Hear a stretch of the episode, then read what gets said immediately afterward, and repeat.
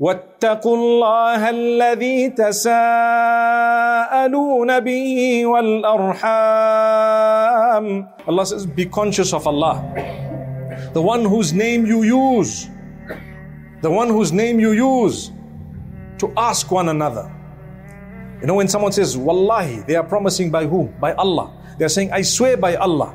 Whose name are you using in order to be believed? You're using Allah's name. Allah says, be conscious. don't just use that name in vain. Don't be telling a lie using the name of Allah. You should not be lying anyway, using the name of Allah or not. But if you do use the name of Allah, it's even worse. So Allah says, and be conscious of your relatives, your relations, those related to you through the womb, through the women, through your mothers, through your sisters, and so on. Be conscious, fulfill the rights. Allah is indeed ever watchful over you.